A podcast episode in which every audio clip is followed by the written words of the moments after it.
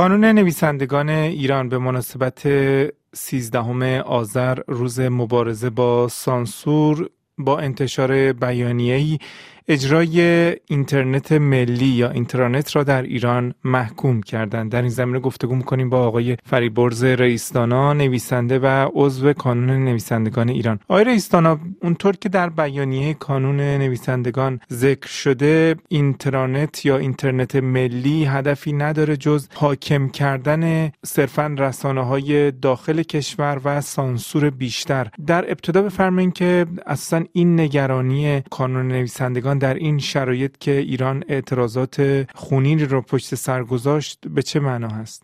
برای کانون نویسندگان ایران همدلی همیشه داشته داره و خواهد داشت. با کلیه کسانی که صدای اعتراضشون و حق بیانشون سرکوب میشه.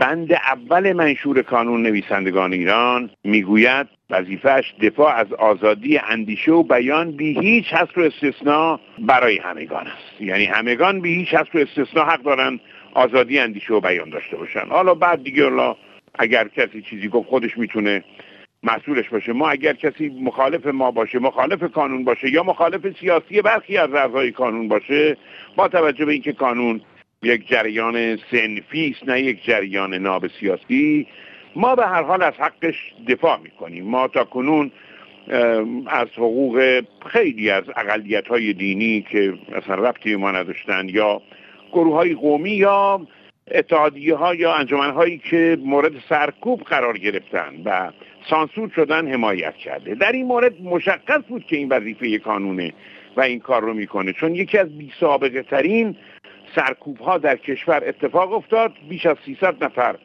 به تخمین جان باختن. 5 6 هزار نفر بازداشت شدن به زندان ها هستن به بیمارستان ها افتادن. خیلی ها زخم خورده شدن در اونجا مردن یا اینکه از بیمارستان ها مجددا راهی بازداشتگاه ها شدن.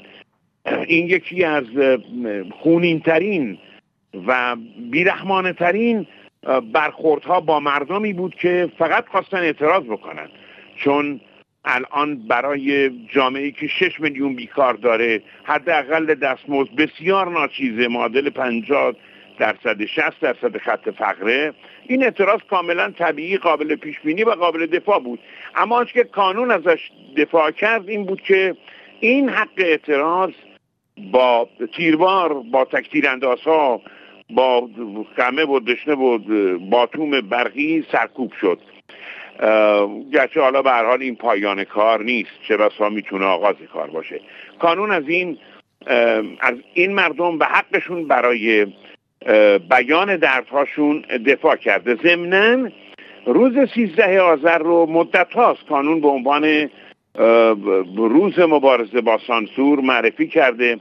انتظار ما از رسانه های آزادیخواه و دموکرات و اساسا همه رسانه های داخلی و خارجی این بوده و هست که این روز سیزده آذر رو معرفی بکنن. الان نویسنده های زیادی این روز رو به نوعی تا آنجا که می‌توانند گرامی میدارن گرچه خود کانون هم نمی‌تونه خودشو بیان بکنه. یه جا جمع شه در یه گورستان دور افتاده ای بره بر سر مزار اعضای شهید شدهش اینا هم امکانشو نداره.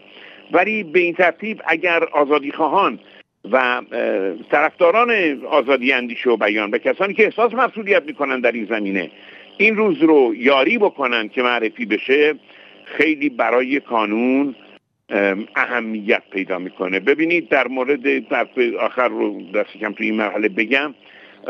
در مورد قطع اینترنت خدمتتون ارز بکنم که این فقط یه ابزاری ساده ای برای مقابله با مردم نبود. با این قطع اینترنت نگذاشتن مردم به یکدیگر دردهاشون رو بیان کنن و از یکدیگر دعوت بکنن برای اعتراض مسالمت آمیز از یک طرف و از طرف دیگر این قطع اینترنت و بعد جانشین کردن کوشش برای جانشین کردن یک اینترنت صرفا ابزاری است برای سرکوب بیشتر سلطه طبقه حاکم بر روح و اندیشه مردمی که دیگه الان جانشون به لبشون رسیده به اصطلاح کارت به استخوانشان رسیده به دلیل به ویژه شرایط اقتصادی. این اینترنت و جایگزین کردنش کاملا نگران کننده است. الان یه چیزی خدمتتون عرض بکنم. الان این دوربین هایی که در خیابان ها کار گذاشتن به قرار اطلاع به لحاظ فنی کاملا نمی‌دونم اشعه ضعیف گاما دارند و اینها می توانند که موبایل ها تلفن های همراه و بعد حتی کارت ملی اعضا رو شناسایی بکنن و کسانی که میان در خیابان ها شناسایی بکنن بعدا برن سراغشون کما اینکه دارن این کارو می‌کنن. این هزار نفری که دستگیر شدن همشون که در صحنه دستگیر نشدن که 5 هزار نفرش بلکه بلکه 6 هزار نفر بعدا شناسایی شدن. این شناسایی شدن از طریق شناسایی چهره به چهره ماموران نیست چون امکان پذیر نبوده. از این دستگاه هاست. حالا اینترنت هم داره به این یاری میاد. البته واکنش ما و واکنش آزادی خواهان به جز ابزارهای تقابل ابزارهای فنی تقابل مثلا فرض کنید که سیمکارت رو در یک پوشش آلومینیومی پوشاندن مثلا اینو میگن. به جز اون در واقع متوسل شدن و خواستن از آزادی خواهان و از رسانه های مستقل و نه دولتی و نه دولت ها رسانه های مستقل هست و رسانه های جهانی و داخلی که به یاری بیاند و برای این یک حرکت انسانی حرکت سیاسی فقط نیست.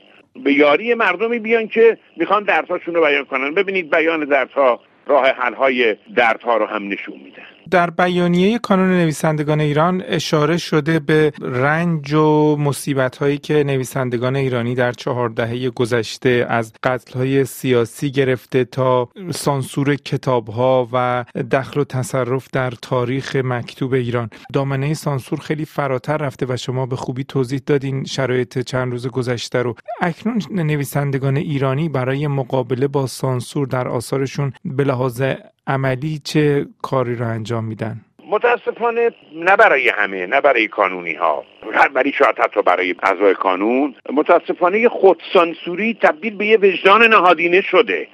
یعنی میگه یه جوری ننویسم که مثلا بره زیر تیغ سانسور. خودش خودشو نویسنده سانسور می‌کنه این یکی از ابزار هاست و دیگری اینکه کتاب رو به دست ناشر میدن. ناشر عینا توسط یکی از کارگزاران خودش که ارتباط داره با ارشاد می‌بره میده اونجا ثبت می‌کنه تا اونا جوابشو بدن.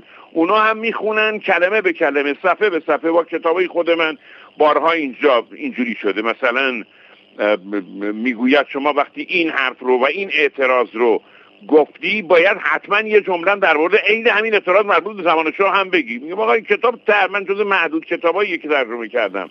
در حبس بودم بیکار بودم. نشستم یه کتابی رو با چه گرفتاری ترجمه کردم.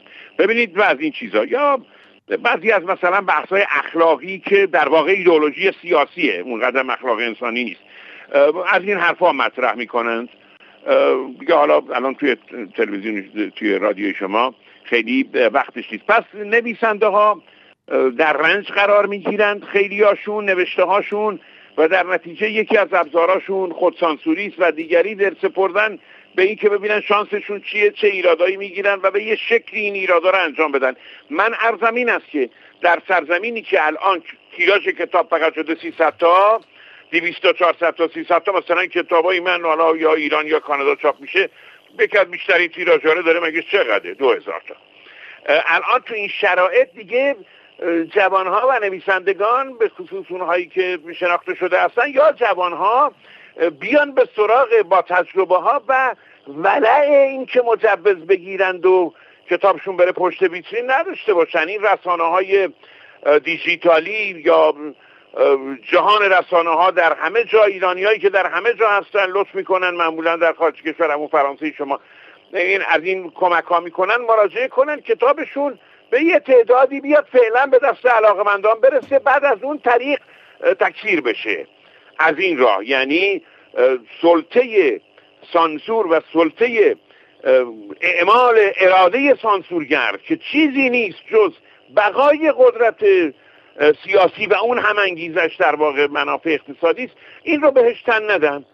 و این که حالا بخوان حالا حتما لزوما اون کتاب مجوز بگیره و پشت بیترین بره حالا اگر شد که فبه ها ولی اگر دیدن فشار سانسور هست نظر من وجدان یک نویسنده مستقل و آزادی این است که آزادگیش رو و بیان مستقلانه و آزادانه خودش رو اولویت بده. نه لزوما اینکه حالا بخشی از حرفام رو بذار اگر قسمتیش هست میشه بخشیش رو بتونم بگم. این توصیه منه و این توصیه کاربردی هم هست. راه حل عملی هم داره. یه خورده کنتر از این وضع رسمی اون کتاب و اون پیام رشد می‌کنه در جامعه ولی وقتی رشد بکنه اون وقتی که با آزادی بیشتر و با راحتی خیال بیشتر در جامعه قرار می‌گیره. نمیتوننم که حالا همه رو این همه نویسنده هستن و در ایران هم شوق نوشتن. زیاد نویسندگان آزاده زیادن نویسندگان جوان. بسیار با استعداد در شعر در ادبیات در تحلیل های اجتماعی اقتصادی سیاسی خیلی زیادن. خیلی امیدوار کننده است. منتها اینا نباید دل به خودسانسوری و قبول سلطه سانسور بدن. از راههایی که می‌توانند آثارشون رو در اختیار علاقمندان دیگه قرار بدن. آیا خود موضوع سانسور در آثار نویسندگان ایرانی مورد بحث یا باستاب داشته یا خیر؟ چه سوال جالبی.